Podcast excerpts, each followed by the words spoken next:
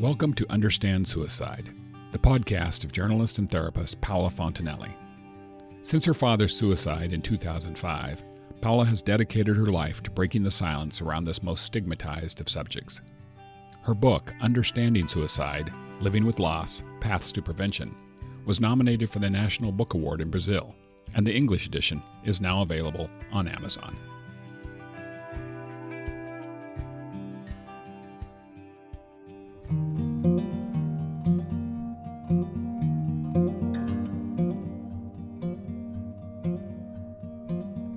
Everyone. Thank you so much for being such a loyal audience. Today, I have two things to talk about very briefly.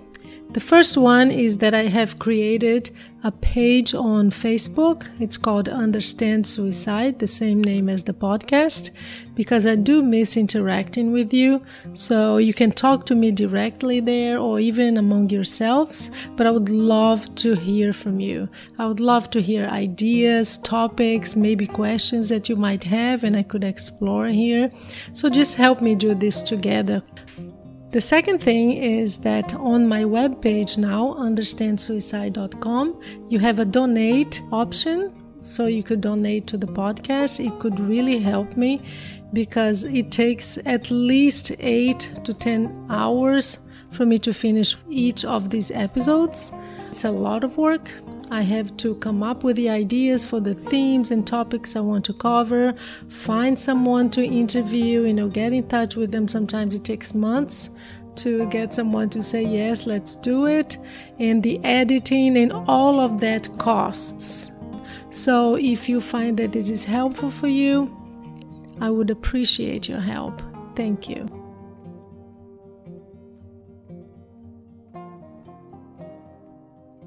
Hello, welcome to my podcast again. Thank you for being here and to also my YouTube channel. Today I have a guest who, like so many of you and me included, she has been touched by suicide. She lost her brother, her dear brother Adam, to suicide. He was very young. And she ended up, you know, after years and years of soul searching, writing a book about it it's called Standing on My Brother's Shoulders. It's a beautiful book. Her name is Tara. Tara is British. She's a firefighter, one of those heroes we hear about all the time. And she is an author. I'm so glad you're here, Tara. Welcome to the podcast. Thank you, Paola. It's my pleasure to be here. Tara, I have to say, many times when I um, when I interview an author, I you know I get the book and I read passages of it. I'm so many times I don't have time to read the whole thing, but yours I just could not put down. I kept thinking, okay. okay, I'll just skip the next the next chapter and look at something that's really relevant to the story. But I just kept reading and reading. At some point, I just said, okay, I'm just gonna finish this book. it's oh, such you. a good book, such a good book, well written so much soul searching. You really you you went into a digging search for who you are not just you but your parents you know where they came from all the traumas involved in your family and the impact it had on you and on your brother your sister. So welcome. I'm so glad you're here thank you paola that's lovely that's a really lovely way to introduce me thank you Well, you're not in, you're British, but you're not in England anymore, right? You're not in Australia. I am. I'm in Sydney, Australia now, and I've been here for 25 years now. It's been a long yeah, time. Yeah, that's that's on my bucket list for sure. I would love to go. So many people say it's it's very much alike in terms of weather and the people. They're very warm, very much like in Brazil. Is that true? Have you been to Brazil at all? I haven't been to Brazil, no, but I have heard that, and I think yes, it is beautiful here. I live quite near the ocean, and yeah, it's just a, a lovely, lovely place to be. And I really found my home when I came here. Mm-hmm. Yeah, we'll we'll go we'll go into that later on, but I would like to start where you started. Before you talked about your brother and the loss of your brother to suicide, you talked about your mom and your dad. So let's start with your dad. Can we talk a little bit about him? I mean, he struggled with mental illness. And as it often happens, as a child, we don't know what's happening, right? We see it as a trait, a personality trait, or maybe there's something wrong with me because kids, we so often blame ourselves for what's happening. So, who was your dad, and why do you think it was important for you to actually understand him and understand his history? Yeah, I mean that's a really good question, and um, you know it took me a long time to go back and and kind of actually look at who he was and where he'd come from and his heritage. Um, and then to allow myself to understand how why he was the way that he was, um, because as he said, as a child, I just remember him suffering from what I now know is quite a severe depression. Um, although later on he was diagnosed with schizoaffective disorder and, and then bipolar disorder.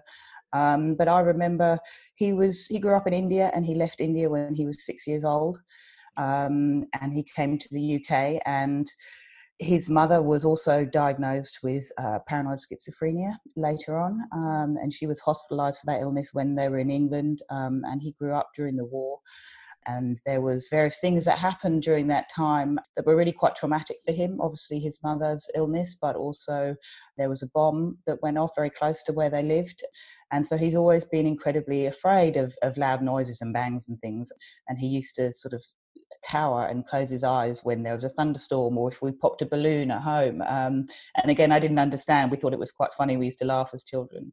But I remember him sitting, he always sat in the same chair and he absolutely loved to read. Our whole house was covered by books all over the place.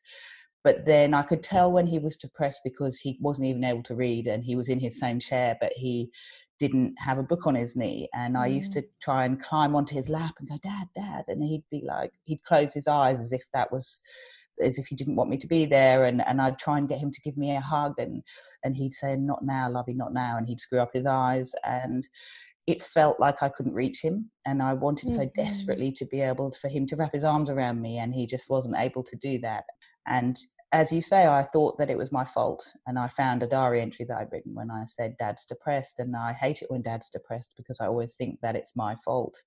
And later on, as an adult, it took me a very, very long time to try and untangle that because, you know, as I was growing up, people would always say to me, Tara, stop saying sorry. And I'd go, oh, sorry. And I would apologize for everything. Um, and I really realized that, you know, I did sort of grow up then thinking that everything was my fault and mm. that I had somehow caused my father's depression. So it was it was very difficult, and I didn't understand why he wasn't able to love me in the way that I wanted him to love me. Wow, you know, I I have to I have to share with with you something because when I was reading about your father, I thought so much about mine because there were so many similarities you talk about the books and that's how my father was. I mean he was an avid reader. He had thousands of book books in in in our home and he had this special room that was like his safe place where he would go to and he had i mean books all around him a lot of records because he loved classical music and he listened he would just go there on the weekends and stay there all day. And as, like you i i would know when he was depressed too by the way that he behaved within that room. I would look at him, and for him, you, you mentioned your dad would close his eyes, right? Like he wanted, he didn't want to be there. And my father, he would actually put his head down like this on the table, or his head, or hold his head with his hand. So I remember the ge- the physical gesture that I would look at him, and I would not want to go into that room. Yeah, yeah. And that has such a powerful impact on how you react to that as a child, you know, that you you do you, I think as a child you do tend to think that everything's your and it's your fault and it's something that you're doing that's making him like that.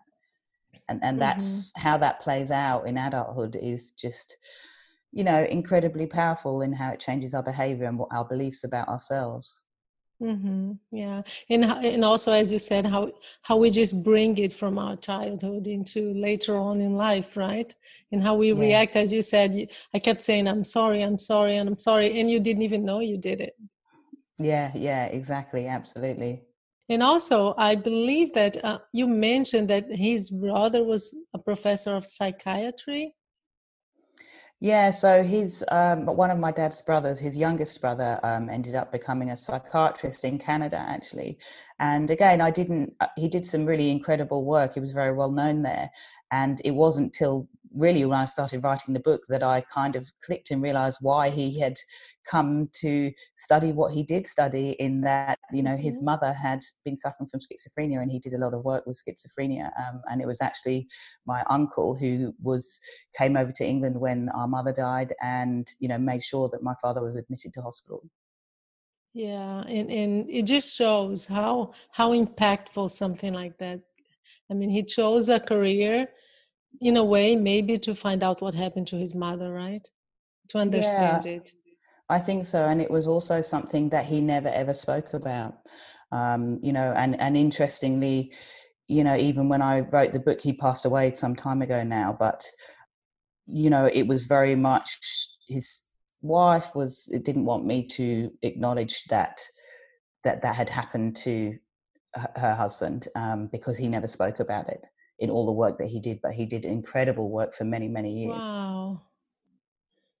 It, it just shows also the stigma regarding mental illness because Absolutely. I mean even him I mean he was a doctor he wrote about it never mentioned it his wife asked you not to mention it and i don't know if the same happened to you but did you did you like interview because during my book i called a lot like his best friend and uh, talked to his sister and tried to find some of, of my father's brothers to hear their perspective on what happened and why he did what he did and, and also to gain some uh, some stories and learn a little bit about the my dad's past because he would never talk about it either.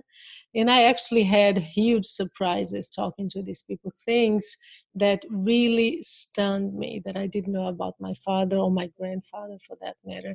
Things that he told us that were not true. Did it happen to you yeah, it did. I mean, I had to do, I tried to find um, people to talk to, and, and actually, because it had been such a long time since my brother had died, you know, many of those people were, were no longer here, you know, had since died. Um, so it, it, I found it quite difficult. Um, but I did go back to India and speaking to my, my um, father's other brother. Um, so speaking to him was really helpful to try and piece together what had happened to my father and during their childhood. Um, and it was very interesting to see the difference in how they remembered things. So there were differences, which is the same for, for me and my sister, in, in we have slightly different memories of how things happened. And I think, you know, especially with trauma, you know, we know that that affects your memory and, and how you mm-hmm. piece things together. So, um, and my father has often said, you know, I'm sure I have many repressed memories. And, and I think he absolutely does. There are many things that he can't remember. And, you know, when I tried to ask him about it, there was a lot that he couldn't, couldn't access. And, and also it was very difficult because he, he didn't want to speak about it and it was painful for him so it was quite difficult and i had to that's how i had to piece it piece it together really through speaking with my uncle um, and you know trying to speak with my aunt in the uk who was my mother's brother's wife so so i had to it was difficult because there weren't that many people that i could speak to yeah. Yeah same thing with me because so many had died too. I mean his best friend from the past had died but and the other thing that i i immediately connected with your father was the fear of, of loud noises and explosions because interestingly me and my sister have the same thing and we never found out where it comes from it's so bad with my sister and I, when i was reading a book i said oh my goodness it's the same thing. Because i have a little bit more self-control but my sister she never liked going to kids parties because of balloons. She cannot she cannot sit like your father. She wouldn't sit anywhere. She would always go into the room and look where the balloons were not and she would sit there because she just gets too tense under balloons because of the fear of that it's going to explode isn't yeah, that amazing yeah. it's the same yeah. thing I was incredible. reading this. Oh my goodness! But we never found out. We've been talking about this all our lives. We talked to our mom, and we cannot figure out what happened because it's me and her. Me, it's more. It's more fireworks yeah yeah i, I don't like fireworks and it scares the hell out of me or any loud bangs or anything but my my sister even balloons affect her yeah yeah and isn't it did you find it so helpful to actually piece it together by by realizing where that had come from i we don't know we don't know where it comes from the, the only inkling that I have, uh, thinking back, is that my father had a collection of guns, and I remember, and during the weekend, sometimes he would clean the guns and he would shoot. He would never let us be near him when he was doing that. He was very careful, but maybe something associated to that with the, you know with the shooting. I don't know, but we really don't remember anything. We don't we have zero recollection. Wow. Yeah. Yeah. Yeah. But that's the only thing I can associate with, but I can't really guarantee anything. Yeah. So let's go on, Tara. T- let's talk about your mother.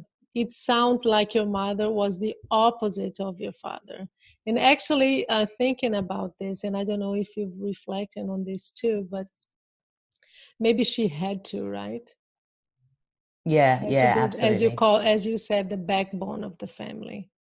Yeah, yeah, she was very much so. And I think, you know, when I, you know, tried to speak to my aunt to try and find out about their relationship and how they'd met and everything.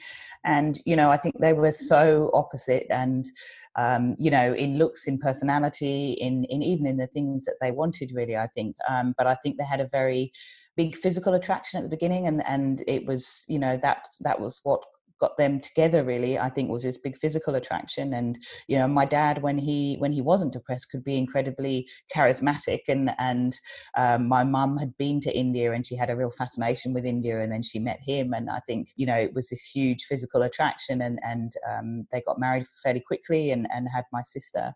And i think probably before she realized you know the depths of i don't know whether she knew that he was suffering or had suffered from mental illness when they got married or um, or i don't know at what point she started to realize that he really was quite ill and it was going to be a very difficult relationship. And um, she just kept going kept going and kept going and tried so hard to keep our family together through my father's illness and I think she was incredibly angry, but she, you know, she would be fiery and shout and scream. And my dad sort of held, was actually now I realize very angry as well, but he was very passive in his in, mm-hmm. in anger. You know, it was a real passive aggression.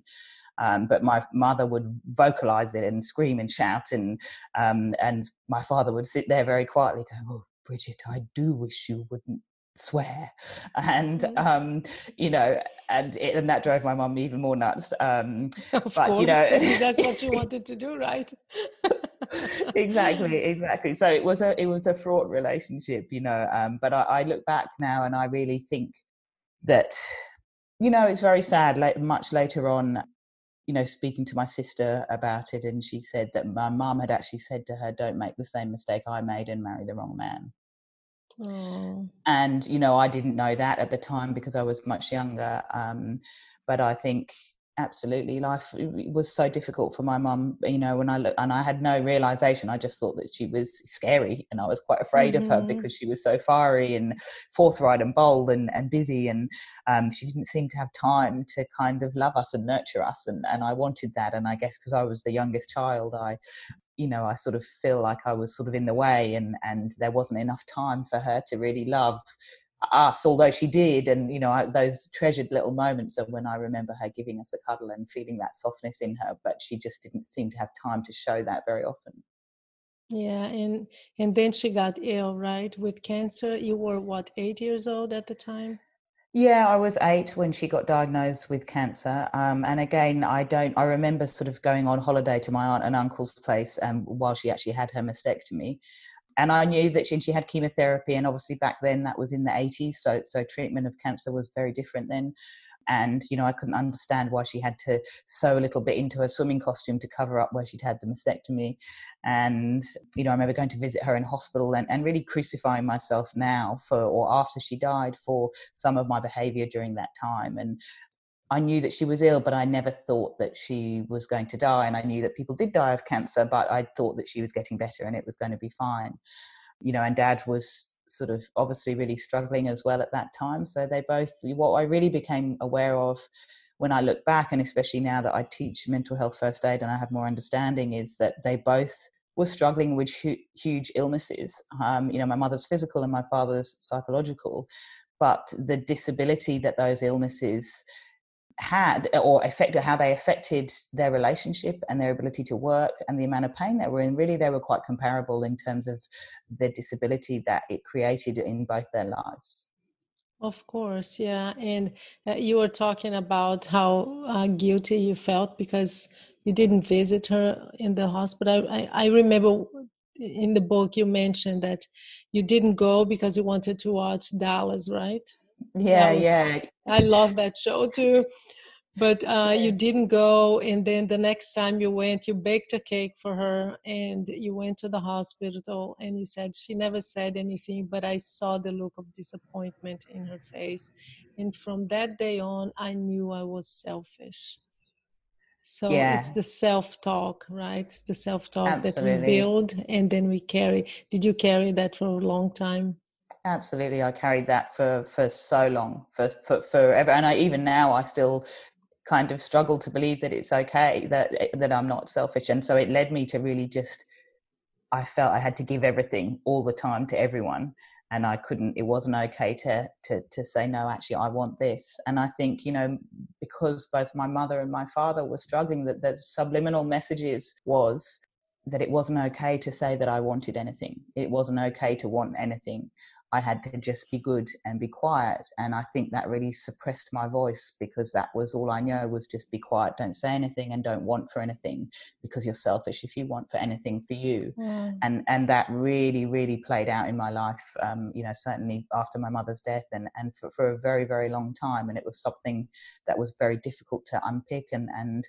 to actually have that belief like it's okay. It's okay to ask for what you want.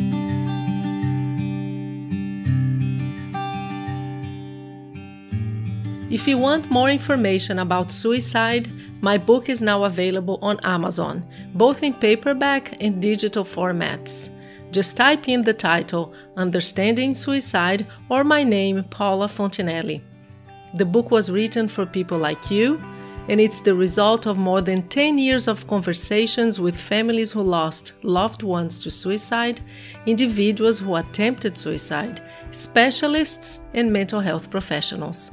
Thank you for your support. Now back to the interview.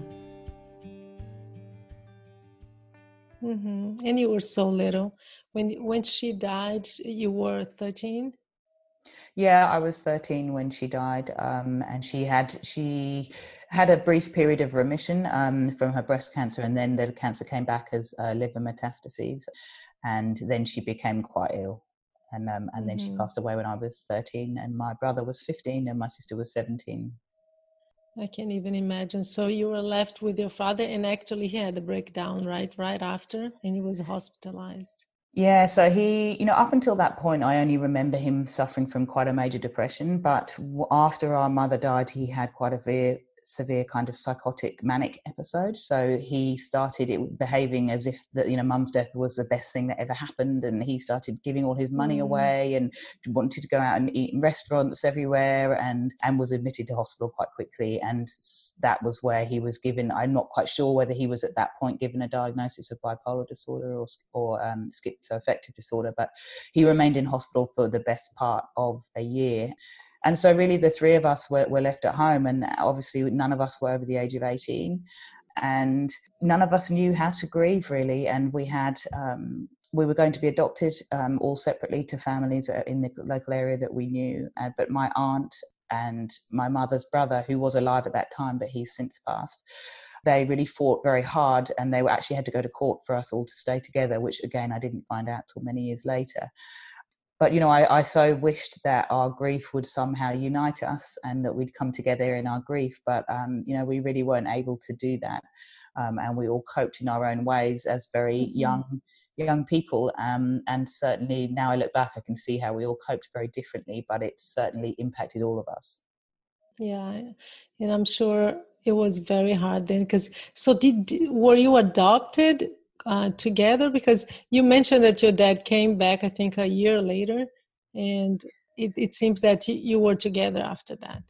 Yeah, we we actually ended up staying together. So because we weren't legally allowed to be staying in the house because we were all under the age of eighteen, we actually ended up renting a room in the house to to to a lodger that would just stay there because um, they were over eighteen. So it meant legally we could stay there.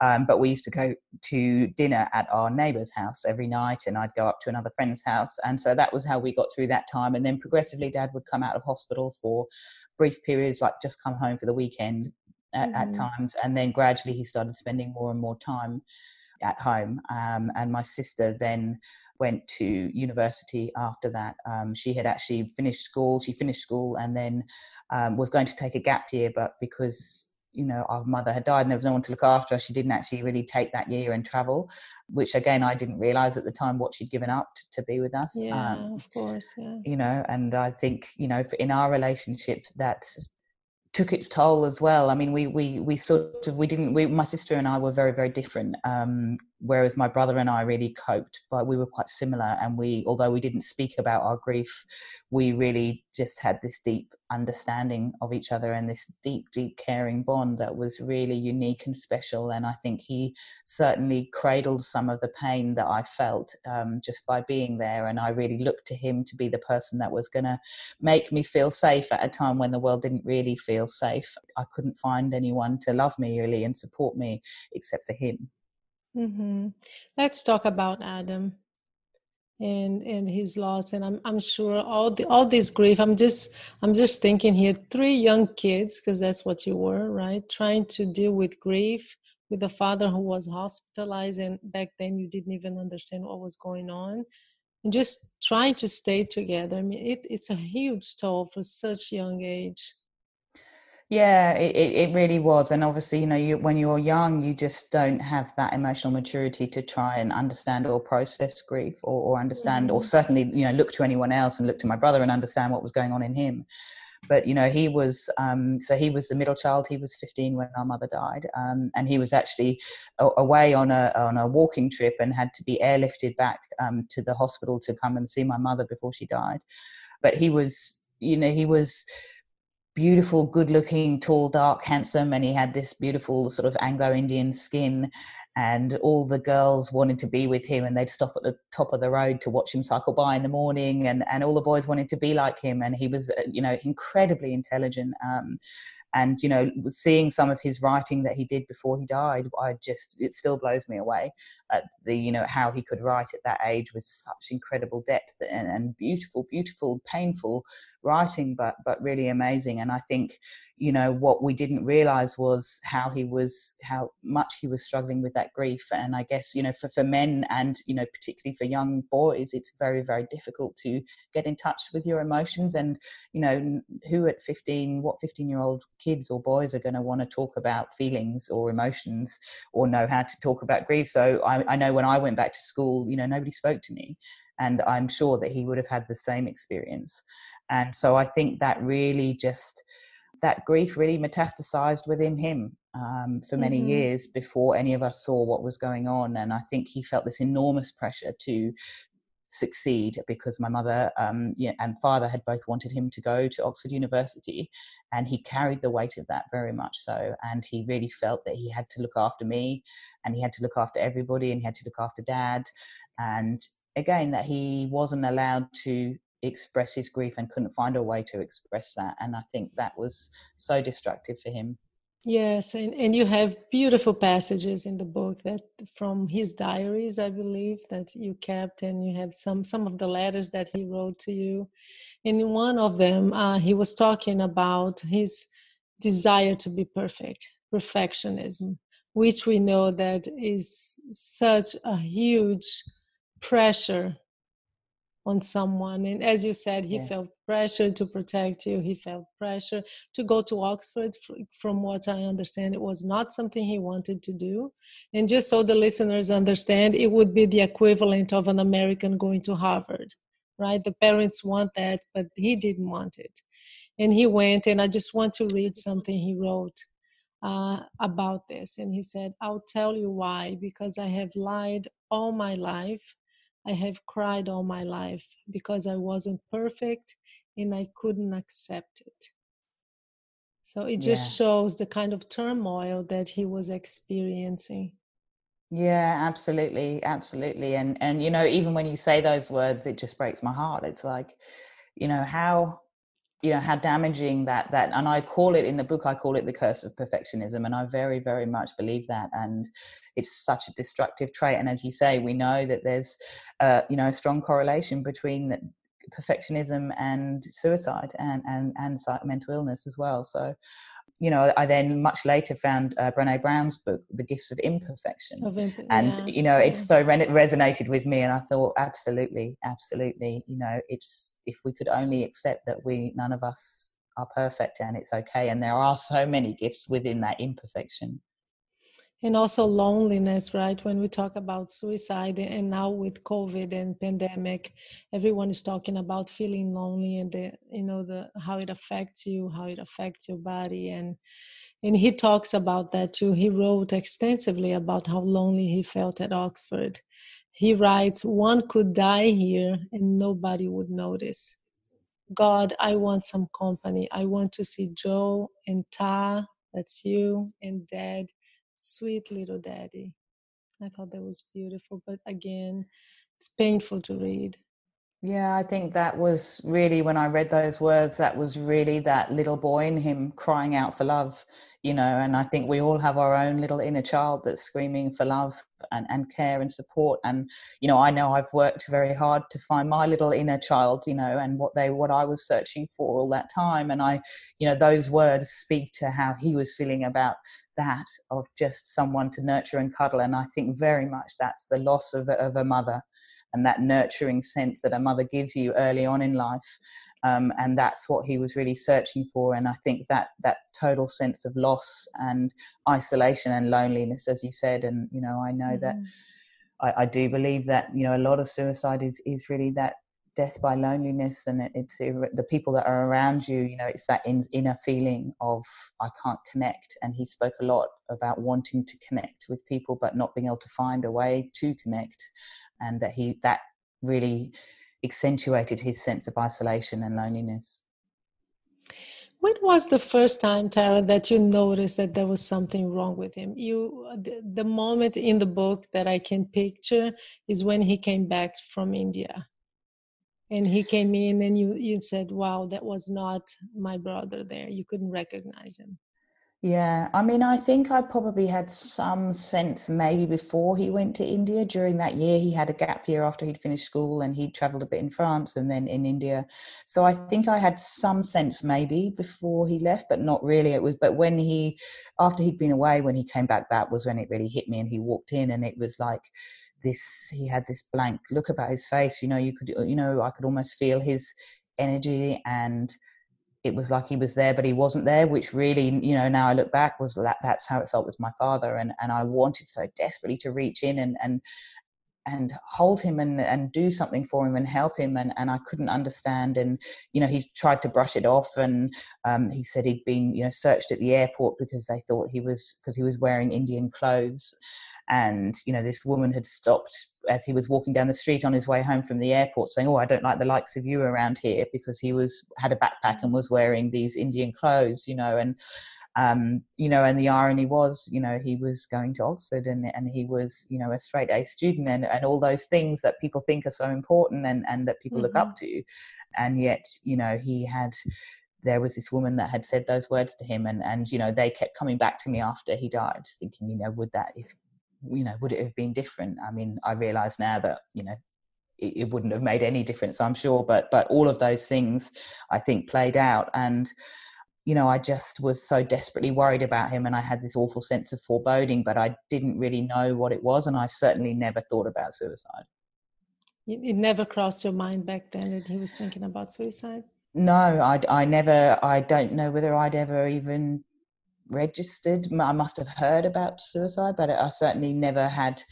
The, I never made the connection there. I knew I was worried about him, and I was desperately worried about him. And I kept telling him he didn't have to go to Oxford, and that he could he could you know take another year off and and go and study English literature instead of chemistry, and he could go to Edinburgh um, University, which is where our aunt was, and and where I ended up going but I think he had felt this incredible sense of duty to mm-hmm. to his mother's wishes and to our father that he had to go there. Mm. What happened then? What do you think was the breaking point for him? I think there had been, now I look back and obviously understanding a lot more than I did then about suicide. I think there had been many, many things that had been building up for a long period of time. And certainly around the grief around my mother, really, I think was a huge thing and the loss of my mother. And and my father's illness as well and Yeah. you know just finding it so difficult to and frustrating and and you know with my father it was very difficult to be around um, so i think that built up but i think going to oxford you know and then coming back from india and seeing all the hardship in the world there and so many people suffering and, and trying to make sense of then coming back and going straight to oxford university which is one of the most elitist kind of institutions in the world in in terms of you know full of privileged people and and and he had an incredible sense of social justice for somebody so young and to go "Ha- how can i how can i be in this world when there are so many people in the world in india with nothing and and and can't even drink clean water and have no clothes on their back and, and then here Mhm. am i in this institution um, surrounded by all these privileged people and and obviously immense pressure there um, academically in the amount of work um, and going to a university, not knowing anybody, and you know feeling even more isolated because people don't know you, they don't know their history, and you can't just you know connect with people. And you know he had Mhm. so much going on inside him, and he was a very deep thinker, and and I think that can be isolating too, certainly at that age. So I think there were many many things that that, that you know sort of all built up over time um, and the tipping point i think was very much you know going to oxford university because he was in his first term at oxford um, when he died mm-hmm. And how old was he when he died? Uh, he had just turned 20 so he came back from india So young. yeah so he was he was very very young Do you have recollections? Because I remember regarding your mom, you say that you don't even remember who told you. You don't remember the day. There are a lot of, as you as you mentioned before, trauma does that. You know, a lot of memory gaps in, uh, when when it comes to your mother's death. Th- Is it the same with your brother? Do you remember what you felt and what you went through the immediate days afterwards? I mean, I think that's a really interesting thing because I did struggle so much to remember events around my mother's death. I mean, obviously, I was quite quite a lot younger, but you know, with my brother's death, I actually do remember. I mean, I'm Mm. sure there are things that I don't, but I remember the the just unimaginable pain. I remember, you know, there was so much I remember in in some ways every single second. Um, you know, and this period of of just intense, intense pain, and then finding this huge build up in, in the ensuing days where I would start to feel like I was being crushed and, and I couldn't breathe and I couldn't function in the world and I couldn't be in the world, but I and I not knowing how to cope and just needing something and then having this huge outpouring of, of grief and really screaming and howling. And and that was the release, if you like, and and you know, in, in a way I would feel better when it was coming out, but the times when I wasn't actually, you know, overtly crying were, were really horrendous. Um, and it was just struggling to get by from second to second, really. hmm What do you think helped you then with your grief? I think my aunt, without a doubt. So my um, my mother's brother's wife, as I said, my aunt Margaret. You know, she she was very close to my brother as well, and she really tried to look after us. Her husband, my mother's brother, had died a few years before, and you know, just she was the one person that I could turn to, and she really, really, you know, I don't think I would have survived without her. Um, you know, she just sat with me in my grief, and I think that there are so few people that are able to do that and the intensity of that pain is just overwhelming for many many people to be around. And you know i now think you know one of the greatest gifts that you can give to anybody who's grieving is just to be with them and hold their space and hold their grief and allow them to grieve in any way that they need to but I, I really found that that meant most people weren't able to do that, and that was quite that was made the grief even harder um, and Mhm. and even more isolating. But she just allowed me to to stay alive and move forward. hmm Yeah, you mentioned there's a passage in your book, and you talk about being being fearful that you would be next. You said, Yeah. "Well, my dad is ill, was ill, you know, psychiatric hospital. He killed himself. What if I'm next?" Yeah, and that was something, you know, probably what my biggest fear in life, I think, you know, was that I would become like my father or or, or do what my brother had done. And, and I was terrified of that. Um, and I started having panic attacks. I'd never had a panic attack before, and I didn't know what a Mhm. panic attack was. And, you know, I would get this like this, it felt like a vice across my chest and I couldn't breathe and my throat would close over and I'd start sweating and I'd have this sense that I wasn't really in the world. And for me, that was absolutely petrifying because I thought it meant that I was going crazy and and that I was going to become like my my father. And I think it was so layered and so weighted because I think everybody around me was frightened that I would do what my brother had done too, and so mm-hmm. that added another layer. So I was frightened of it, but they were frightened too and yeah. so that really was so destructive in in that so much fear and and that fear you know i lived in fear for, for so long um, and fear that i would you know become like my father or, or that i would do what my my brother had done and it took me many many years to to come to terms with that and to realize that i didn't i didn't want to die um, you know and as i said when i wrote to a friend of mine i said you know i I, it was about six months after um, my brother had died, and I said, you know, I don't want to die, but I don't know how to live, and oh, and that was exactly how it felt to me. Yeah, yeah. And and when did you realize I should write about this? Um, you know, I found his diaries. Um, I can't remember how long after he died, but I always had them with me, um, and I brought them with me to Australia. And I always knew I would do something with him, uh, with them. And I really, uh, originally, it was really I wanted to give him a voice for for his life and his pain, and to bring some meaning to his life because his diaries were very much written as if he wanted them to be read, because he would write things like, "If anyone should ever read this." Um, mm. So it would, they certainly weren't written in a way that it was like he never wanted anyone to see them. So I knew I would do something with them. And it was only really in 2009 that a few things happened in my life um, that made me realize that I wanted to start writing and that it was my time. And originally it then morphed into kind of me writing my life story down and becoming my voice i think and it was and then starting to integrate his voice and my voice um, and it sort of uh, naturally and, and not intentionally became a book. Um, but I think a lot of it in the events in my life that led to me writing the book. I, I had become a firefighter and, and I went to a call to a suicide as a firefighter and I had a really visceral physical reaction to that where I felt like I was going to vomit. And um, I had a friend who had attempted suicide and had written a heartbreaking letter about her suicide attempt, and that really mm. affected me. And then I had the breakdown of a short relationship, and I couldn't understand why my grief around losing that relationship, because it was only really quite short, you know, was so intense. Um, and I started to write as a way to process that grief. And, and as I was writing, I realized that I was actually grieving for my brother as well, and that somehow that loss of that relationship had tapped into the grief around my brother, and and that was why it was so intense. And so I wrote a lot then just for me to process, and that then became part of the book. Hmm. You know, you you're talking now, and I immediately went back um, when when I ended a relationship before I came here too, it was a long, long relationship, and I was like you, I was grieving. It was just beyond comprehensible pain, and I decided to go back to therapy. And I only went for three because I've done therapy many, many years, and I went for only three sessions, and I didn't notice this. I mean, she, it was a therapist who pointed that out to me at the end.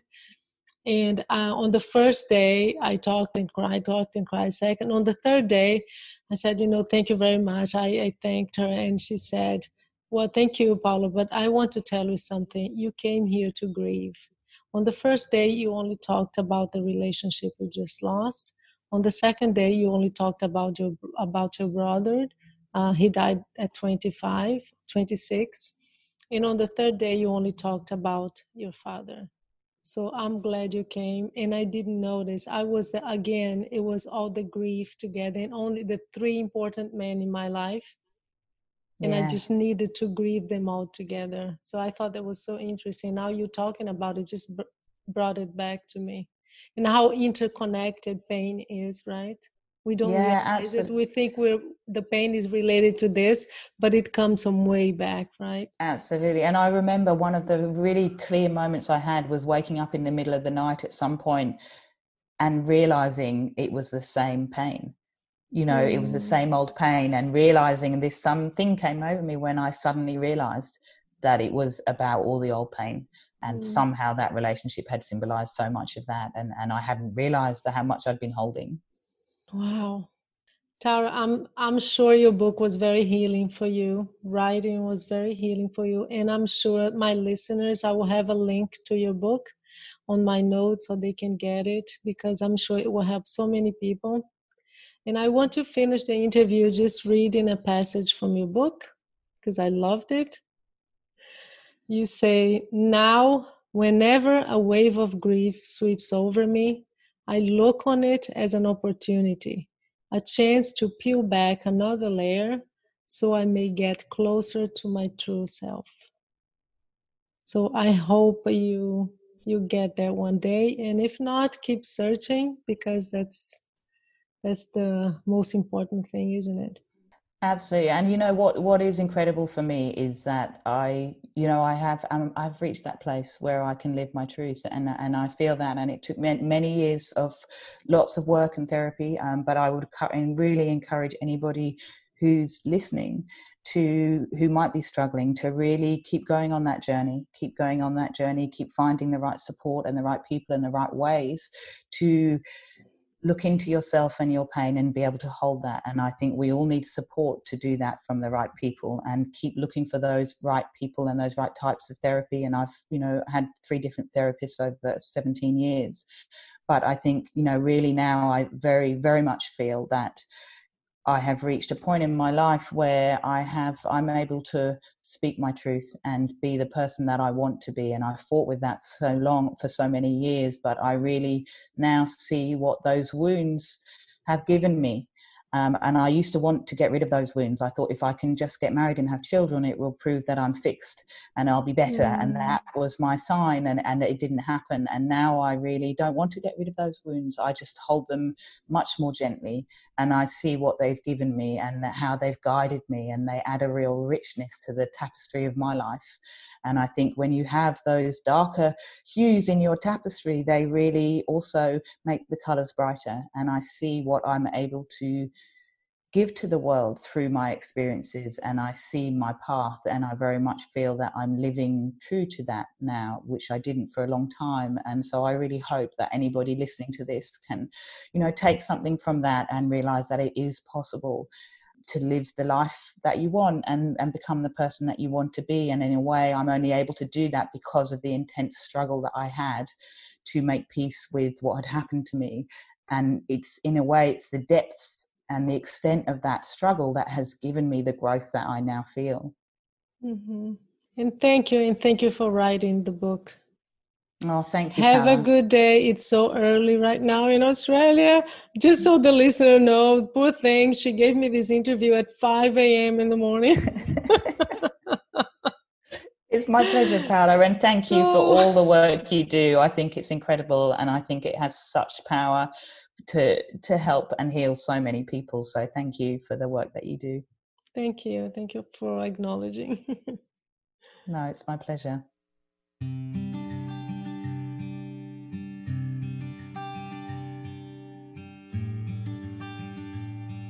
You've been listening to Understand Suicide, the podcast of journalist and therapist Paola Fontanelli. If you've been touched by suicide and believe your story might help others, please consider contacting Paola through her website, understandsuicide.com.